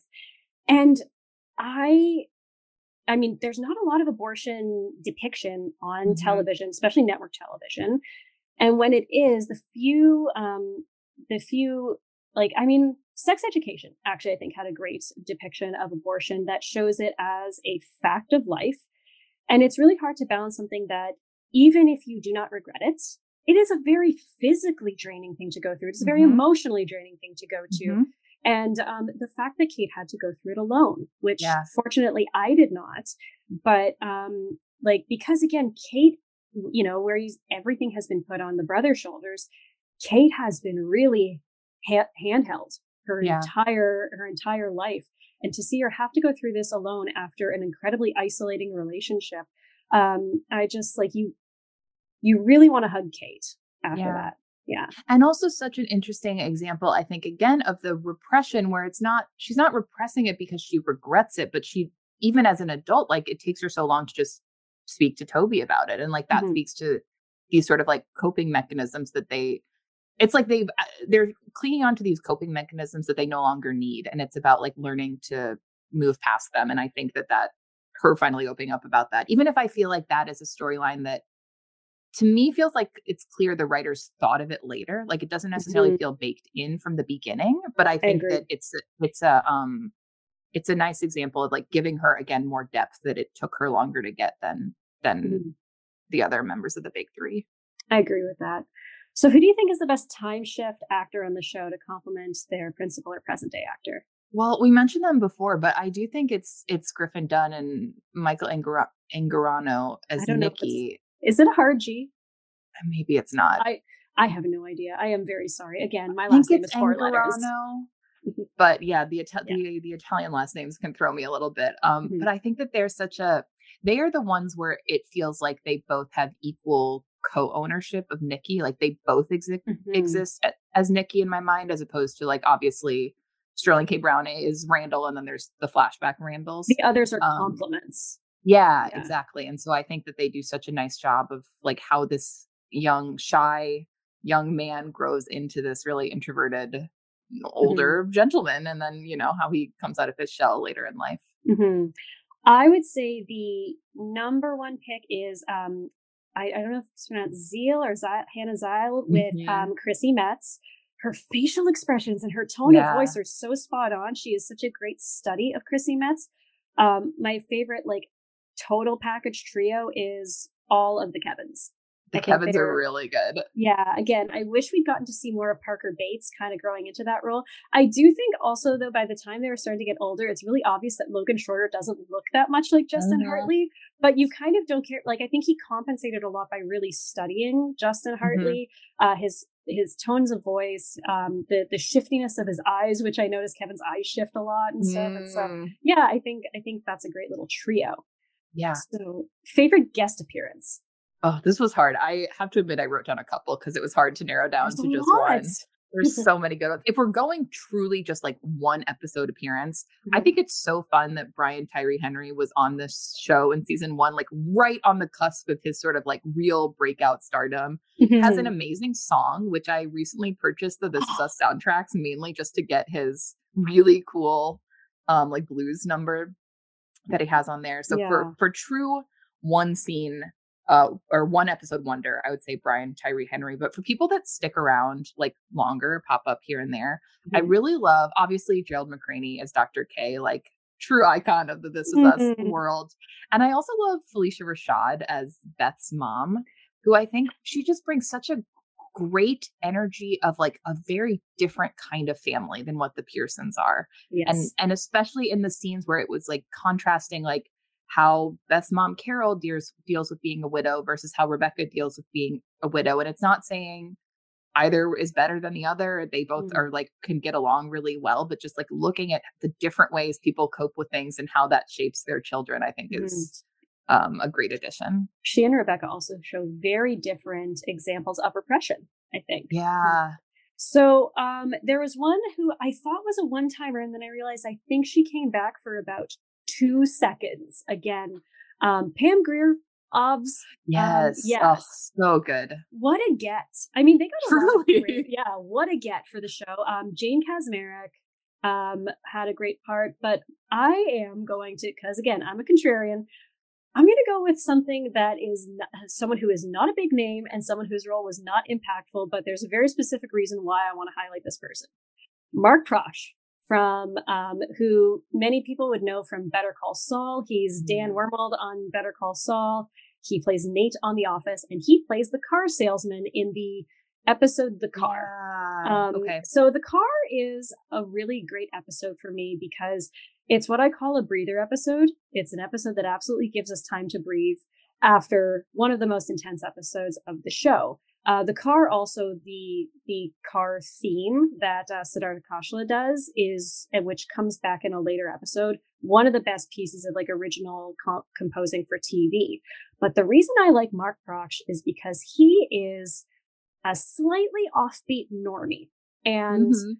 What I love is the few examples on the show of the Pearsons being contrasted with these everyday little normies, and Uh-huh. they you have to actually confront their intensity as a family. and what a great choice for this kind of like awkward neurotic guy to be a um just a car salesman who's just trying to get the job done who is getting bowled over by the Jack Pearson intensity train. Mhm. And I think that was just a great little casting. I think Mark Proksch also like he has the making like I can't even call him a character actor because he's not quite prolific enough, but he has the makings of someone who could be a great character actor someday. So I just want to give him like a little love. I Um, love that. I love the idea. Intensity is such a good word. It's like intense repression is what the Pearsons are, and that sometimes, yeah, the world does not know how to handle them. I like that Jack Pearson knows that he can whip out a speech as like a device. He's like, I am a plot device. I'm a walking plot device. Yeah, yeah. Okay, so on the topic of the intense Pearsons, if you could pick Mm-hmm. three people from the Pearson family slash extended family, and I am including William in this, Okay, to, good. to spend a day with and actually enjoy your dream blunt rotation, Mhm. what would it be? Well, I, funnily enough, I think I went with the calmest trio that I could. Maybe the Pearson intensity would be too much for me. So I went with Rebecca because I don't know if I made it clear enough. I just love Rebecca, like one of my favorite TV characters. And then I'm going to pair her with Beth and William. Um, both because I like all three of them individually, but I also feel like they would have great vibes together. Like we know Beth and Rebecca have a really nice relationship. The Beth William relationship is lovely. Like Rebecca and William, it's a little weird that she like kept kept his son from him, but like they mostly seem to have worked it out and they have a certain like generational bond, I think. So I feel like hanging out with the three of them would be really relaxing and nice. I feel like their their bond on the death train, as much as it's supernatural, is which also so um and again li- loyal listeners notes my husband's a train enthusiast and Oh, so wow. Yeah he um he builds model trains. He works on a three and a half thousand square foot layout with his friends. He takes pictures of trains. So when i told him like honey you gotta come the episode where she dies the, the train is a metaphor for the afterlife. Like so um which like you i feel like that could have been the series finale. But uh yeah Mhm. they have a i i kind of love that he's like her escort through that. That's so lovely. I have almost the same trio as you. I have Rebecca because and um because Rebecca again, she is a very fun character, and you show Oh, that she's so willing. fun. Like, she's so good at like tossing off everything and just like expressing herself. And um and Mandy Moore has a real effervescence about her. Mhm. Um, uh, and I would uh, I would go as specific as to say later life Rebecca. Yeah. Um, William and Toby. oh, sure. Yeah, Toby. I, I have a lot of love for Toby as much, and uh, I'll touch on this in a bit. But as unlikable as Toby gets at his worst, I think Mhm. Toby, um, it just like he has perfect comedic timing. He has like Mhm. this little boy innocence about him at times. So I love Toby. Um, I like that we both were both we were both like Rebecca will count as our Pearson, and then we need to Mhm. include some people that are not the core Pearsons because Yeah. it would be too much to spend the day with. if there were any other Pearson, it might be Kevin. As much as Kevin can be a sad sack, Kevin also, you know, he loves to make people happy. So True. Yeah. And you would get to use some of the celebrity wealth to your advantage, presumably, in this this dream day. yes. Um, which character do you think was the most wasted or underdeveloped?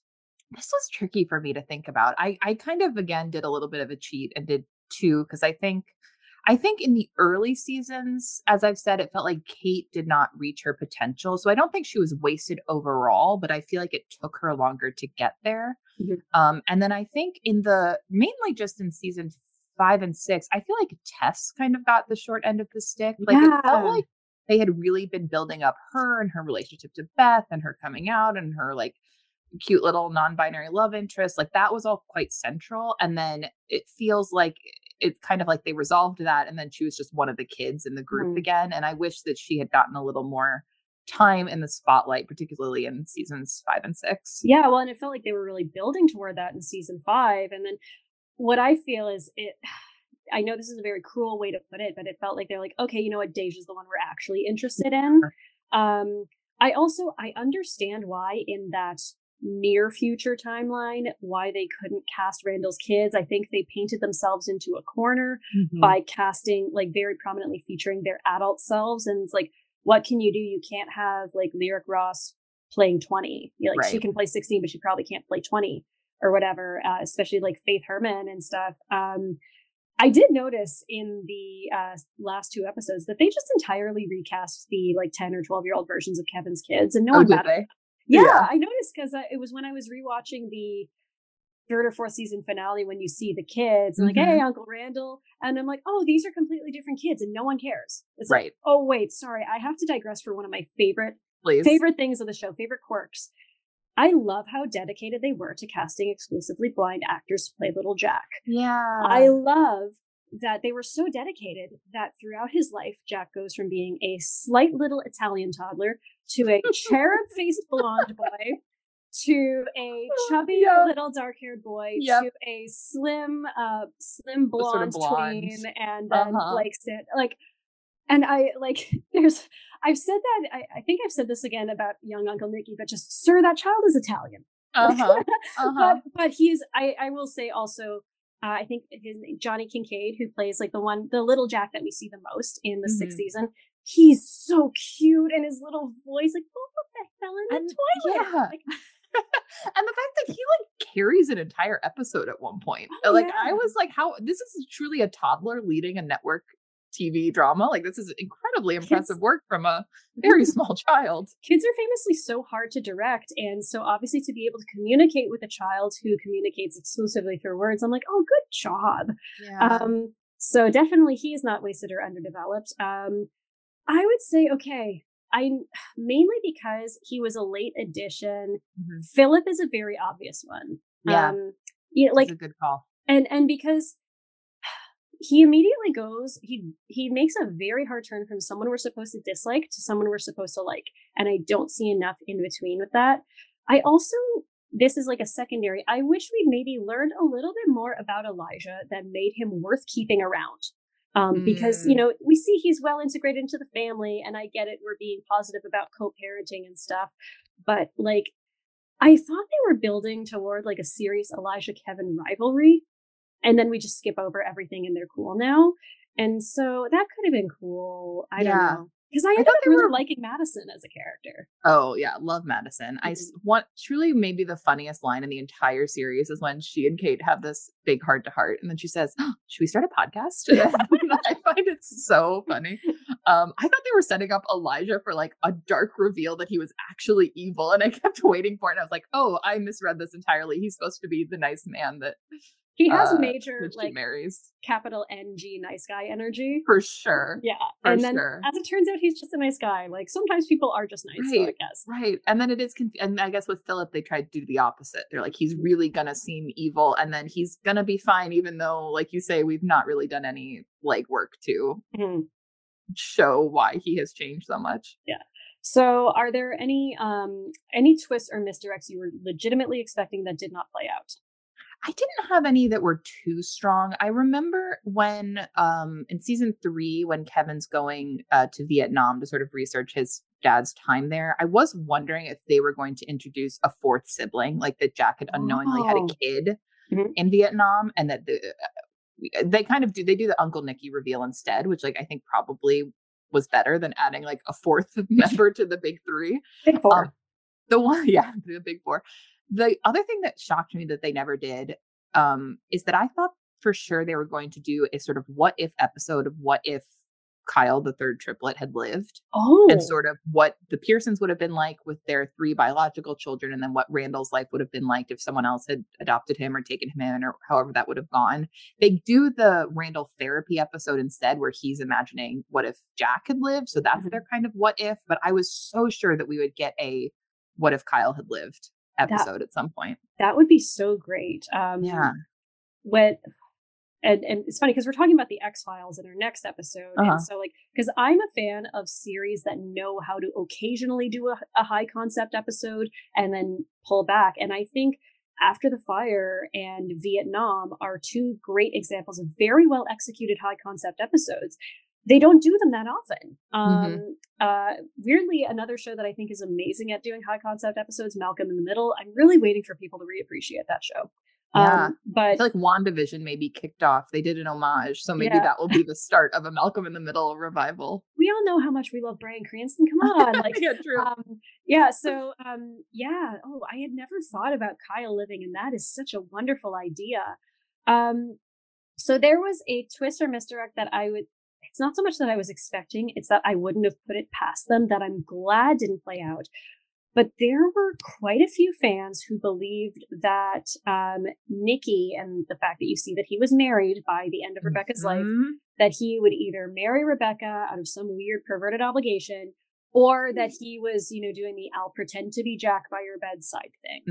And I'm Mm. really glad that they didn't do that. Same. But I honestly, I would not have put it past them. I also think sometimes they will commit to things like Nicky is married now, and they might not know where they're going with it. yes, I, I think that actually- happened a lot in the last couple seasons. I think I think having Nicky just marry a random nice woman who he met, rushed as that romance was, Mm-hmm.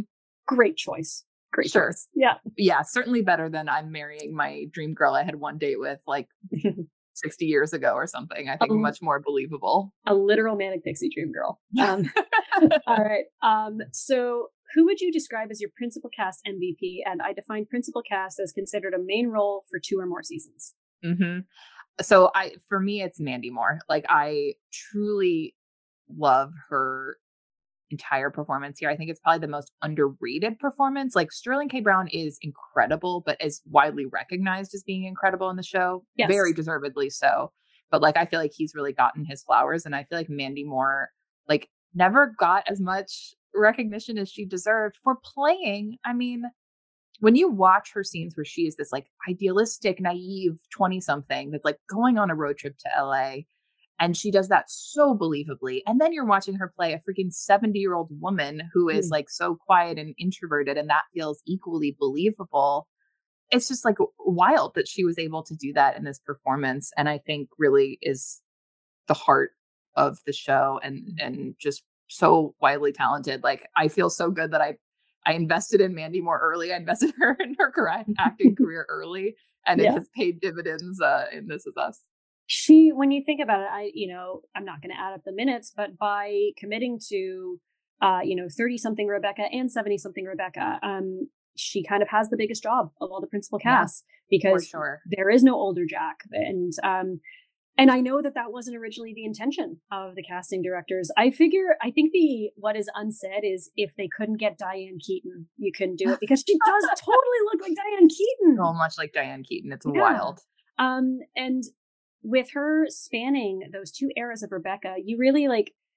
I think I'm borrowing from like a review I've seen of a different show, but you see Rebecca's whole story written across her face, and I love that. So, um, I agree. I I wish she'd had a bit more recognition. She also at one point plays teenage Rebecca, and she reminds me so much of herself in A Walk to Remember. sure. Uh, yeah, I think it's a very sweet little because she does. I mean, all celebrities get work done. She's probably had work done, but Mandy Moore Sure. also has like permanent baby face. So Definitely. it's. Which is why it's so impressive that she can play a 70 something year old. Yeah. Like the way she adjusts her entire physicality, Her like the way she'll voice. hold her hands, or Yeah. yeah, the voice and the posture. It just like she feels so authentically 70 years old. And the fact that she can be a Mhm. 30 something doing that is absolutely wild. The last thing I'll say about Mandy Moore and her eyes and her performance is as much as like I've complained about the portrayal of Alzheimer's, like I said in the last season, you do see a lot of genuine aspects and um the saddest but best thing she does, the lost look in her eyes. How Mm, lost yeah. Rebecca looks because that is so I'm like, you've got some up close experience with this. Yeah. I'm sure. So Yeah. all right. So who would you describe as your principal cast unsung hero? This was so hard. Like I, in a way, it's like I want to say they all are. Yeah. I I don't know. I I wrote down Jon Huertas just because I feel like Miguel himself is so unsung that that like That's fair. matches well. I also feel like Lyric Ross as Deja is just like one of the greatest, not even just child performers, just like greatest per- TV performances I've ever seen. And I'm hoping her career like takes off in a major way after this because she's so good. And then we've mentioned him before, but I feel like Justin Hartley as Kevin Mhm. Of the main cast, like he's the kind of the one that gets forgotten a little bit, but I feel like he's also doing really good work to show the ways in which it's Kevin projecting a movie star charisma to cover up his anxieties and not just Justin Hartley himself trying to be charming, which is Yeah. like quite a, a tricky uh tightrope to walk. Well, it's kind of like in comedies when you write a stand-up comedian, like how do you write a funny person in a show Mhm. where everyone is funny? How do you write a charming person in which everyone is a celebrity and charming? Um, yeah, I think I think Justin Hartley, much like Kevin himself, is really just stereotyped as being the pretty one in the cast. Yeah. So um I I was gonna say Lyric Ross, but I always have to be contrarian and different. Um so one my kind of runner up for this is Chris Sullivan. Um, yeah. Because I think what is amazing about Chris Sullivan is Toby goes through a lot of transformation. Physically, obviously. I'm I'm glad they took him out of the fat suit. You know, there's a lot of with with Brendan Fraser this year. There's a lot of uh, discourse mm-hmm. about fat suits, and I'm glad that they made that a plot point as well. Um, he goes through a lot of physical transformation, career transformation, family transformation, and you see uh, Toby's personality shift a lot, but he always feels like the same person. And I think Chris Sullivan really obviously figure out early on who Toby is, what makes Toby tick, what Toby is insecure about. Um, and in ways that, again, when you go back and rewatch, you start to see Toby's humor impulse. You know, it's a lot like Jack's hero impulse. And so, like, that's why I love that line. You fell in love with a coping mechanism. Mm-hmm. Like, oh man, that yeah. just makes you rethink all of Toby. Um, yeah. He's great at playing anger. He is amazing at playing anger. Um, and yeah, I think Chris Sullivan, um, he's great when he pops up in just those little roles every now and then. Like, I think he is kind of whether you're doing a drama or a comedy, he's kind of your guy for a supporting character. And mm-hmm. I think he mm-hmm. was great on the show. And as unlikable as Toby got, I yeah. always loved him. Well, that episode, The Hill, where where we see Kate literally like man again, weird dream manifestation of like old old Toby, like old fun Toby versus mm-hmm. the new Toby. It really that's where you really realize, oh, Chris Sullivan is giving a performance. He's not just like existing on screen and delivering lines like he there was a very intentional choices made with like goofy early toby and there were very intentional choices made with like later more mature toby and the fact that he can play them both in one episode is very cool and it seems like behind the scenes he was quite like a heart of the show i feel like he yeah. has a goofy energy that brought them all together and that that it seems like he was a, kind of a secret sauce for the mm-hmm. ensemble so that's nice too there's an early episode where Kate's trying on a dress and uh, she walks out and Toby looks right at her and he makes this face and goes swing like immediately. and I I think about the later season like he doesn't do that anymore yeah. because he's changed and his facial expressions have changed and yet it feels it doesn't feel like Toby is a new character now, which sometimes happens with long running shows. It feels like Toby is a maturing man now. And so, mm-hmm. yeah, he's fantastic. Um, a great way to wrap this up on the topic of, you know, goofy heart of the show. I'm sur- sure you've seen that wonderful video of the whole cast uh, during the wedding, uh, during the filming of the wedding episodes, dancing together. Mm-hmm. Griffin Dunne, worst dancer in the world. I want him at my party. Like, And the best part too is you see like Mandy Moore is in her 70 year old getup right. and like moving like a young woman, which is very like uncanny valley to watch. I love that. Oh, the I'm a big Mandy Moore Instagram follower, and she would post these hilarious photos because she had her her son when in the middle of uh, filming season five, and she would post breastfeeding photos where she was in the old Rebecca makeup. And she's like, I'm sorry to my son for traumatizing him as like wear dressed like an old, a very old woman, but like yeah. breastfeeding. And her, yeah, the the Mandy Moore Instagram sense of humor as old Rebecca, mm-hmm. very funny. And of course, the scene stealer in that wonderful video, we got to bring it back to SKB. He is he's so cool. Like you said, he has such a prestige about him and he has such an inherent coolness about him that I think, in terms of like actors who you just look at and think cool, there's like mm-hmm. him, Pierce Brosnan, um, uh, Idris Elba. Like you think it like that's a cool guy. Mm-hmm. And I think like that just makes me think of how he is so good at balancing the fact that Randall as a character is really, really cool and really, really nerdy.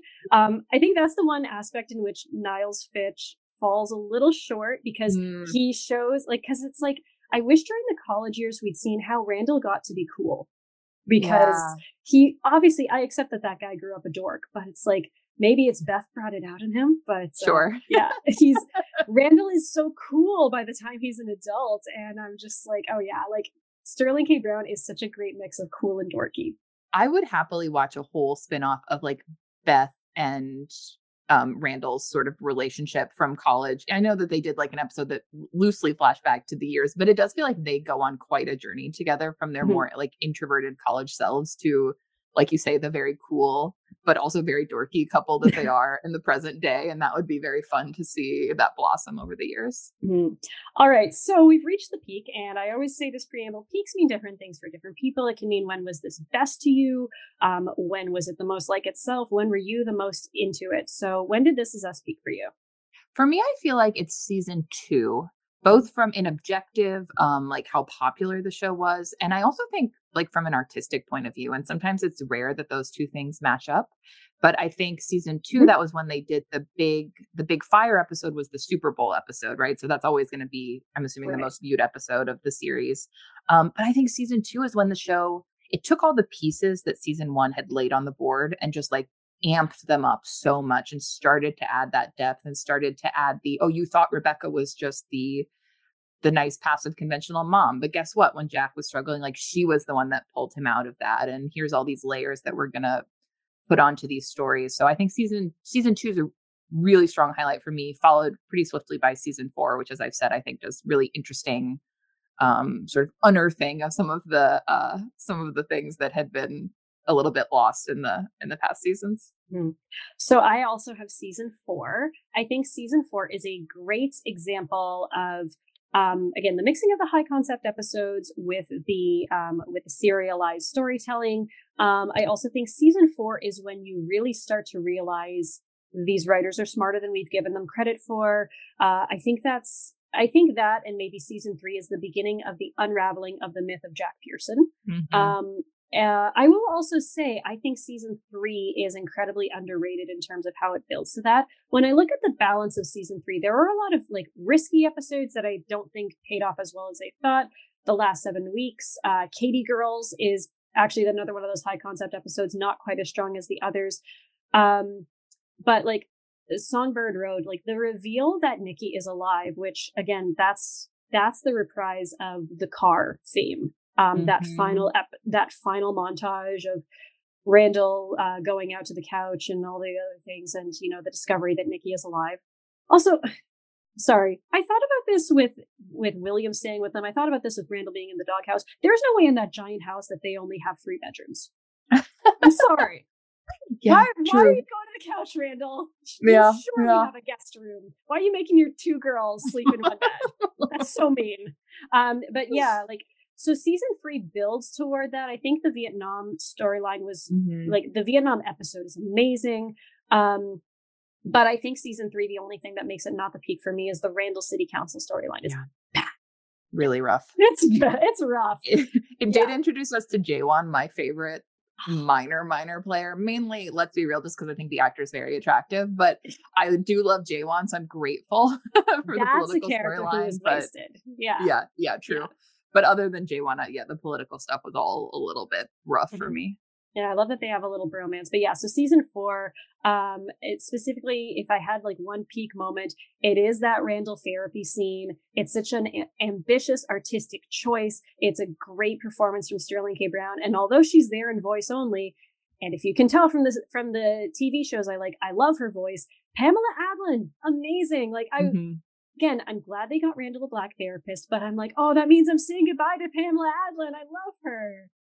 So yeah, season four, definitely a peak for me because season five and season six, you know, pandemic, damn, yeah. darn you, COVID, you know, um, like you said, low on the scale of things it ruined, but um, you know, I I'm glad I wanted to have my comfort show. Yeah. Um, so how big is the gap between the best and the worst of This Is Us for you? Well, this is like perfect because I actually think season three, as we're saying, it does embody the best and the worst. Like my favorite mm-hmm. episode mm-hmm. of the whole series is the season three episode Sometimes, which is where Jack and Rebecca oh, take their yeah. first road trip together. Um, we're seeing Jack in Vietnam trying to get to Nicky and dealing with somebody who may or may not be in the Viet Cong. And um, there's this like really beautiful and understated arc with Kevin and Zoe being in Vietnam together. And she like reveals stories about her um, abuse in her childhood and just like it's just lovely, understated, beautiful character study that I think is so good. And then that's also the season where we get these ridiculous r- Randalls running, you know, or not even just Randall's running for city council. Randall's like buying a building to rehab and be a landlord.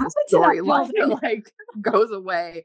Or oh no, Kate's accidentally sold Toby's Star Wars toys, and it's it's the, the season three has so many rough moments, and yet also has some of my favorite moments of the show. So that season for me really encapsulates kind of the best and worst of what This Is Us can do. Which I will say to answer what your actual mm-hmm. question was, like I don't. I think at its worst, this Is Us is just like a slightly corny network drama, mm-hmm. which is perfectly watchable. And at its best, I think it's like very transcendent television. So I don't know if the gap is like huge, but I think that the highs are maybe even a little bit undervalued for how yeah. high they can be. I think if like I'd say if the best of this is us, which you know sometimes don't let me keep you, which I mm-hmm. love when mm-hmm. it does simple storytelling, and I think the Jack Rebecca road trip is a great example of simple storytelling. Don't Let Me Keep You. Actually, okay, there's another um, underdeveloped character, Marilyn Pearson. Yeah. Um, yeah. Um, it's when it has that lovely, quiet, simple storytelling. If that's its A plus, you know, it's Randall running for city council, Randall becoming a landlord, all that being that's a C. Yeah. You know, it's not a failure, but it's a bit of a eh, skip this episode, you know? Yeah. Yeah. Yeah. So, if you're going to recommend this show to a friend, what sort of preamble, instructions, or warning would you give them? Well, this is fascinating. This is really just a question I have for myself. I can never tell if this is us so entered the zeitgeist that if I'm selling someone on it, I should just describe it as a show about a family, or if I should try to preserve that twist in the pilot where you don't know they're all related. Mm-hmm. So I don't know whether to say, oh, it's a show about people that all share the same birthday, which is how they like tried to sell it before the twist, or if I should say, oh, it's just a show about a really cool, you know, intergenerational family. These are questions I have not resolved for myself yet. But I think mainly I would tell people that I think um, season one is solid, but it gets way better from there. So if you're not quite jiving with season one, like it might be worth sticking to season two to see if it if it um gets you there. Mm-hmm. But yeah, mainly I feel like it's a just kind of a good watchable show for everyone. So mm-hmm. I don't I don't feel like I need to warn people away from it too strongly yeah. My warnings that I give people are it's more than a tearjerker. Yeah. Um, it's more than emotional manipulation. Slog through season one, like power through it. And uh, my last thing is because I hate people who ask me questions during movies. So I say, mm. like, write down the questions that you have. I guarantee you they will be answered. That's a very good one. Yeah. All right. So, Caroline, thank you so much for joining me on Peak Show. Tell us again where we can find you on social media, read your work, you know, support you, whatever you need. Sure. So you can find me on Twitter. I'm at Caroline Siede. I'm on Instagram. I'm at Caroline Siede Writes. Again, something else I need to spell. Writes W R I T E S, as in I'm writing, not as in writes for Caroline Siede. Uh, I have got mostly enough of those. Um, and then you can listen to my podcast, which is again Role Calling R O L E. Uh, we just wrapped up our Lord of the Rings series, so that's fresh on your feed if you are a Lord of the Rings fan. That's amazing. I'm going to check that out myself.